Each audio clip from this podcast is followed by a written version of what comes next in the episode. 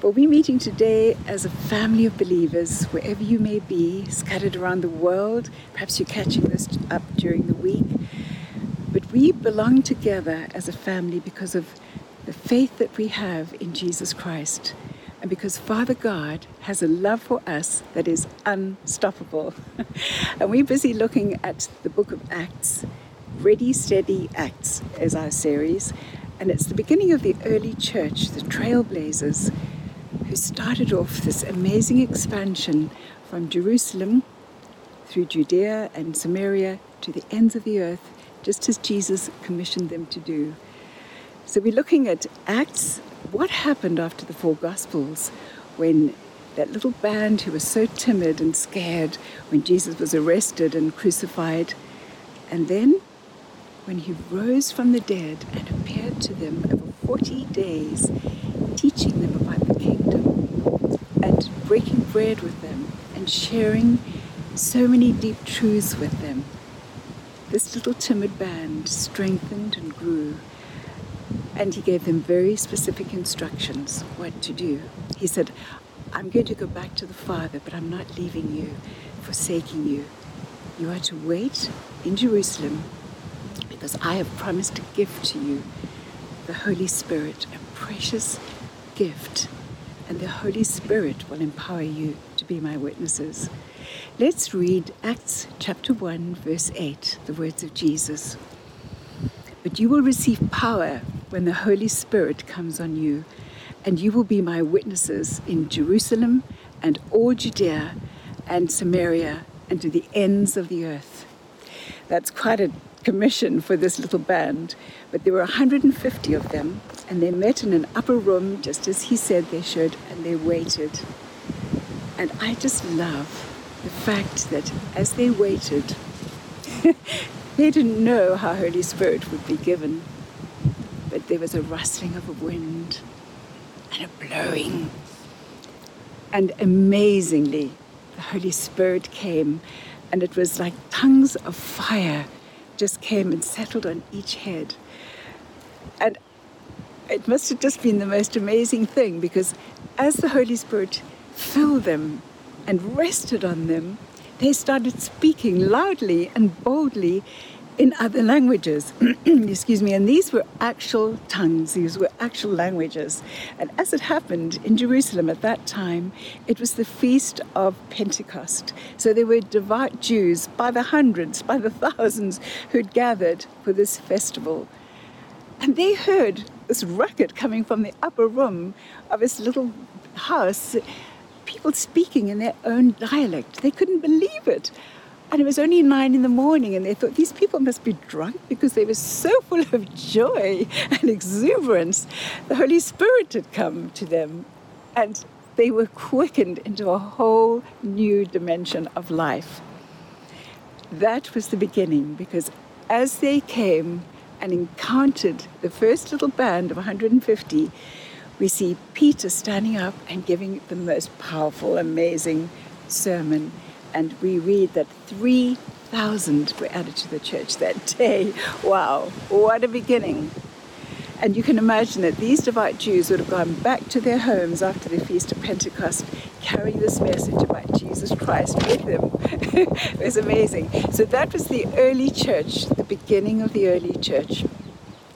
And these tongues of fire coming on them isn't something new because we know from scripture that tongues of that we know that fire came down from heaven. Um, we know that from Elijah at Carmel in Kings, 1, in 1 Kings in 1838. We read that Elijah prayed and fire came from heaven unto the altar.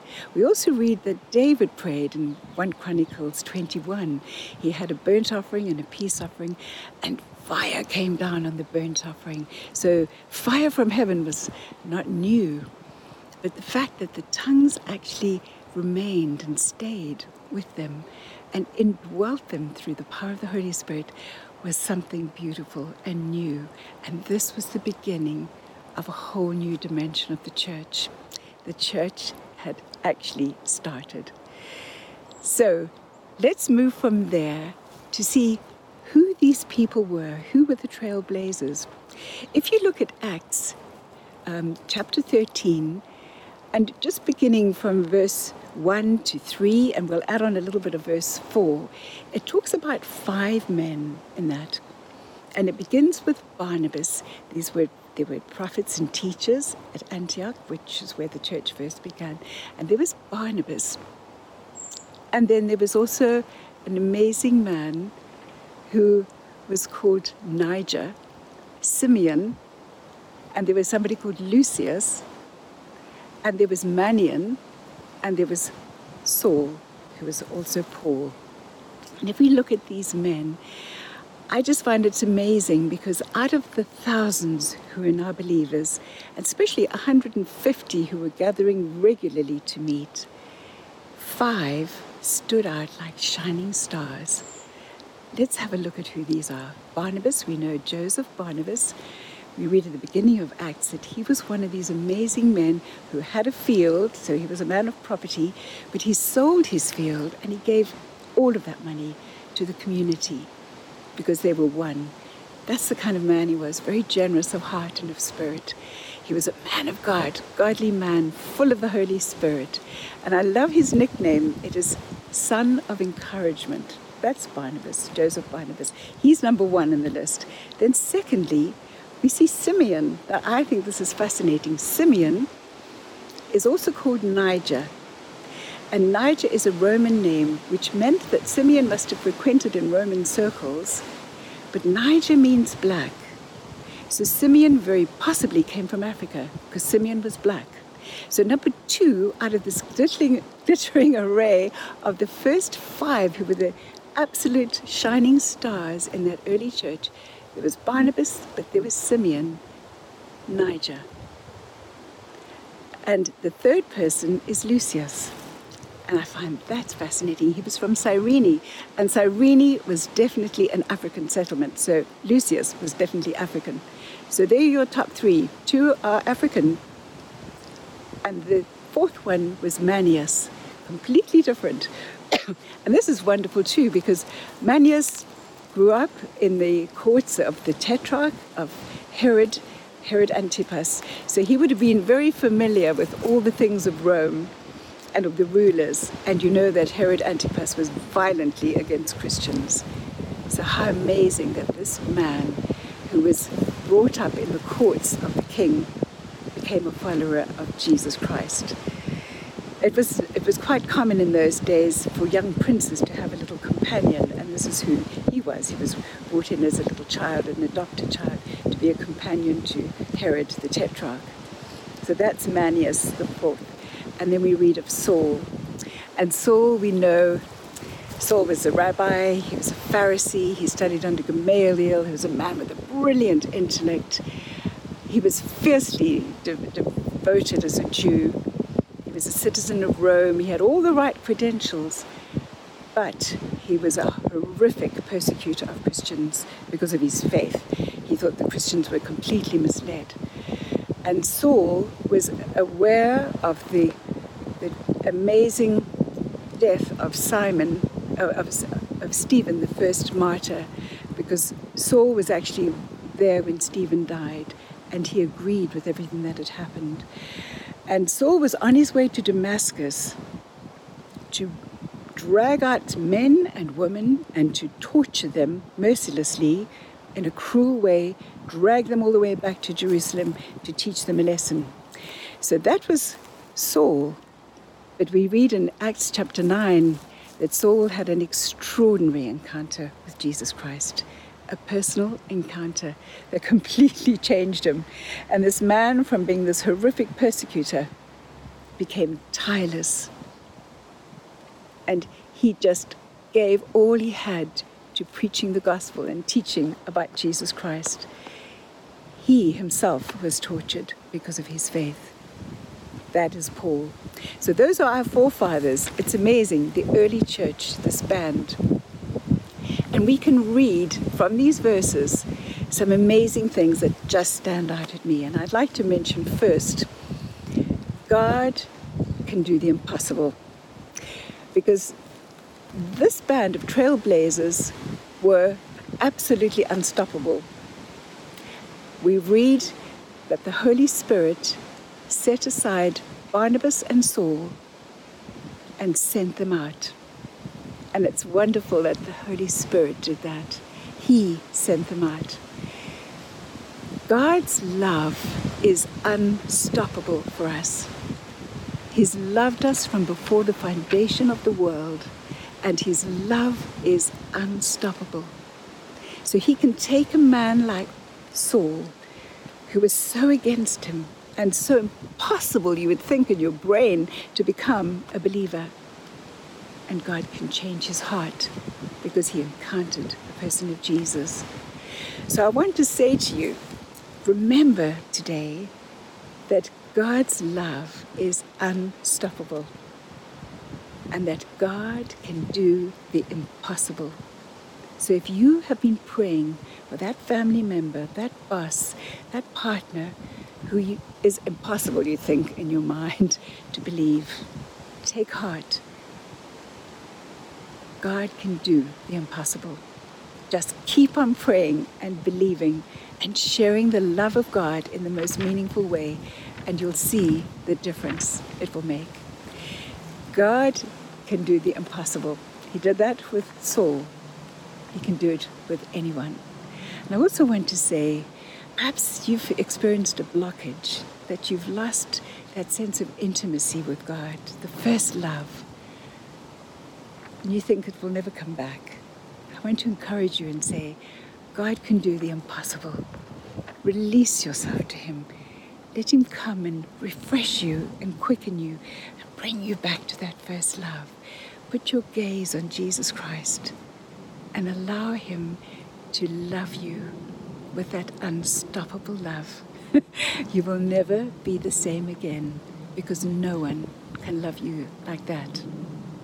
Secondly, God's purposes and plans for us are unstoppable. That's why this early church was unstoppable. They knew that God's purpose and plans were unstoppable. Before the foundation of the world, God had a plan to rescue us that we wouldn't flounder, but that we would flourish. This is what he was doing through that early band who he sent out across the world just look at the variety, look at the diversity. It's such a celebration of different kinds of people, but all with the same love that God has put in their hearts. And they all had the sense of God's purpose for their life. And I love it in the vineyard that we say everyone gets to play because that's how it is. We all have a unique calling and a purpose to fulfill the divine commission to go into all the world and to preach the gospel and to share the love of God. So everyone gets to play. Don't compare yourself with others. So often you think, gosh, they've got more gifts than I have, they speak better, they do this, they do. Don't compare. Just fix your eyes on Jesus and listen for his voice. He said, My sheep know my voice. Let Him lead you to the plan and purpose that He has for your life. It's very important that you don't waste time, especially in these days. There's a sense of urgency. Listen for Him and be quick to obey what He has for you. He has a divine plan and a purpose for your life, and it's beautiful. Listen and follow. When you know what it is, be quick to go and do it renounce the lie that God has not really blessed you with as much as somebody else, that you're not good enough, that you don't measure up. That's not the way it is. Because we all have the same flame. We all have the same flame.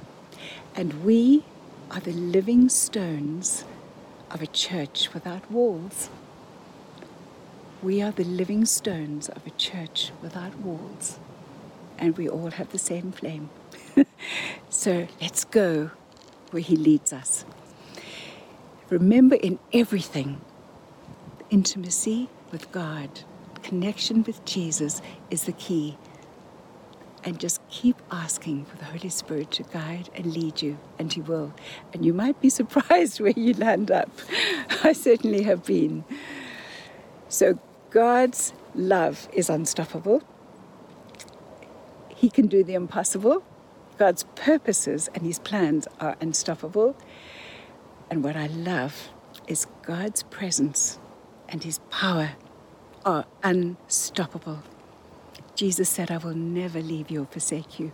I will be with you always to the end of the world.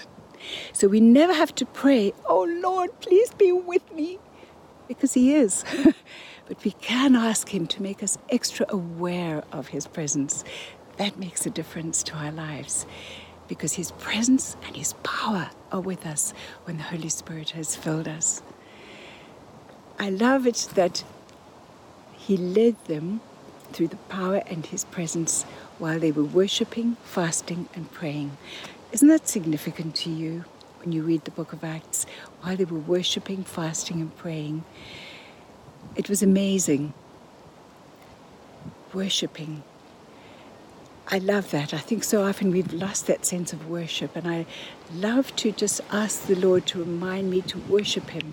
Like coming to forests, walking the dog, even doing the dishes and the ironing, just to worship Him in all the things that we do. And fasting, He's showing me more and more that fasting is really the fabric of the early church, fasting and praying, because we often say to people, Oh, we're going to be on a fast, we're going to do this, and we kind of brag about fasting. We don't have to tell anybody about fasting, we just know it's between Him and us, it sharpens our senses. It helps us really keep our gaze and our focus on Jesus. Worship, make that a lifestyle. Fasting, ask Him to just help you cut out those maybe the habits that are, are not life giving in your life. He's doing that more and more with me, just nudging me to, to not do this or that because I'm praying specifically for certain people or for more of Him in my life. So, worship, fast, and pray is a, is a way that we learn from the early church. So, this is what's made the early church unstoppable having God's love that was unstoppable, having His plan and purposes in their hearts that was unstoppable, and having His presence and His power with them. And you just never know where that may lead you. I love the fact that when we started this, we looked at that verse saying, You are going to all the gospel, the world, and you will be my witnesses. And to really be his witness, it's to live his life, to speak his words, to know his heart wherever we go. That is the will of God for our lives. Now, I have had some amazing opportunities to experience the love of God purpose of God, the presence of God, in some very obscure places where He has led me.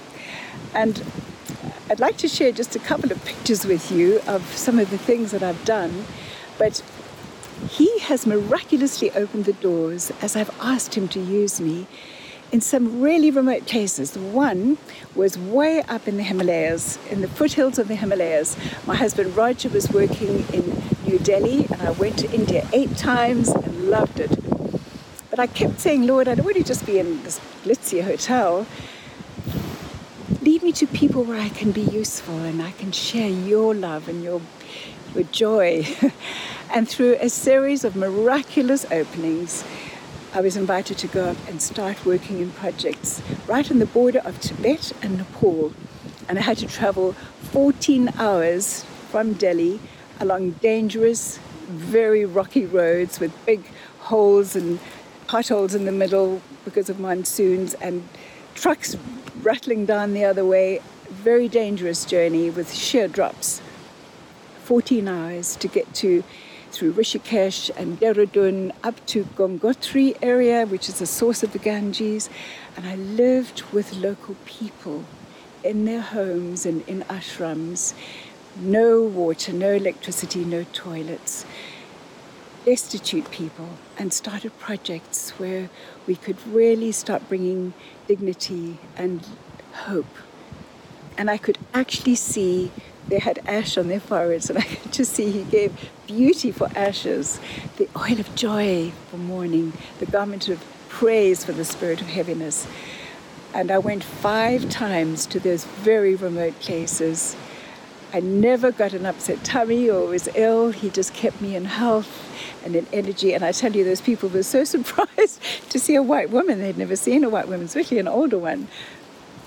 And I thought the Lord has such a sense of humor. So that was up in the Himalayas or Himalaya. He's also opened the doors for me to work in the northeastern part of South Africa in very destitute communities around Khatswani, where I actually lived in a grass hut I got to know the tribal authorities, the water committee, the burial authorities, um, because I really wanted to understand the challenges that some of the women face and the children, and to see how I could be constructive. But in everything I went as the servant of the Lord, the believer of Jesus, the one who was wanting to shine his light in a very dark place. And it was so exciting how the Lord opened the doors for me to be there. I worked for an international company and we did so many uh, big projects, but I did some sideline projects, such as the one you see here, where we started spinach farming and food farming. And I really got to know and love that community in Limpopo, that was in South Africa. And nowadays, I work in Uganda in eastern Uganda in a rural slum just outside of Mbale with an amazing charity that's built a school and a clinic and we've put in clean water and I help run projects of sewing and carpentry and life livelihoods to bring dignity and hope, but all in the name of Jesus Christ, working with beautiful Christians there. So, God is good, opening doors because of His love being unstoppable, His purpose is unstoppable and his presence and his power unstoppable. And I've always felt safe because I know that he's led me. He's led me. And as you read Acts 13 and 14, certain things are going to jump out at you as they did for me. But one of the things that really stood out for me was the fact that signs and wonders accompanied Paul and Barnabas. And we mustn't be surprised when that happens because we can pray for miracles. We can pray for healing. We can start small but believe big. We can prophesy. God's life, His dimension of abundant life, is accessible to us all. We all have the same flame and we can all be used by Him. He is truly remarkable. It's all about Jesus, it's not about us. We are the tools that he uses, but it's remarkable what he can do because of his great love. So, expect signs and wonders. And also, what I love is that we have victory in the name of Jesus, because you can also expect some attacks from dark spirits. I remember working in the eastern part of South Africa, and um, a witch doctor came to come against us and to intimidate and cause absolute panic. And there were some very weird things that took place. But we could gather in the name of Jesus Christ and speak the blood of Jesus, and we were completely safe. And that witch doctor had to back off. That was something to see. But we can come against the power of darkness. We saw Paul and Barnabas. There was a sorcerer and Paul just dealt with that. So also read about it in Acts chapter 13. Also, what stands out for me is in Acts 13, Paul quotes that the Jews were God's chosen people because they were to be the light of the world to the Gentiles. And so much in the themes through the whole of Scripture is about bringing light into the dark places. So I really want to encourage you if you are surrounded in a family or a workplace or a situation where you sense the darkness, just call on the Lord to really give you His light so that you can be the light in the dark place, because that's what He's called. If you read in Matthew 4, Matthew 5, and I love the message version where it says, You are the light of the world, it says, be the God colors in this world. Bring in God colors wherever you go. Because He doesn't cover you with a bucket or a basket, He puts you on a light stand so that you can shine to the world because it's His light, not ours. So these are just some of the thoughts as I looked signs and wonders, and don't be surprised at the darkness, but you can counter that in the name of Jesus and just be the light. Also want to encourage you to rejoice when somebody else gets a blessing and somebody else gets favor. Because dear Barnabas, who was a son of encouragement, that was his next name, it, we start in Acts 13 and it's all about Barnabas and Saul, and then it changes. It becomes Paul and Barnabas, and Paul gives his big speeches, and Paul does things, and Barnabas has to sort of back off. But you know, he doesn't complain. He's such a man of God that he rejoices when someone else has got a blessing or someone else is being favored or used. So let's have that same heart attitude too. And I just also want to have a sense with you of expectancy that as we commit ourselves now and pray, that God will start using us as never before. We don't know where He's going to send us and how He'll do it, but may He use us as never before to share His love, to share His plan and purpose in our lives, and to know His presence wherever we go. And so, as we close, I just want to say it's been such a joy to share this time with you. And I pray that as you go into this week, that you will really experience that unstoppable love of God in your life, that you will know that He cherishes you, that He delights in you, that He favors you, that He honors you, that He wants to build you up to be the best you that He's fashioned you to be. Receive His love and share an intimate, beautiful relationship with Him. God's love for you is unstoppable. I also pray that you will start to ask Him for His divine purpose and plan for your life. That you will maybe start worshiping as you haven't before. That you will fast and pray and seek His face. That you will truly start walking in the path that He has for your life wherever that may be. And I pray that through this week, we'll all just know His presence it is here, that we will really enjoy His presence and His love and celebrate Him, His presence and His power, because He's going to be sending us, we don't know where, it might be to the ends of the earth. be blessed. Look forward to seeing you again soon.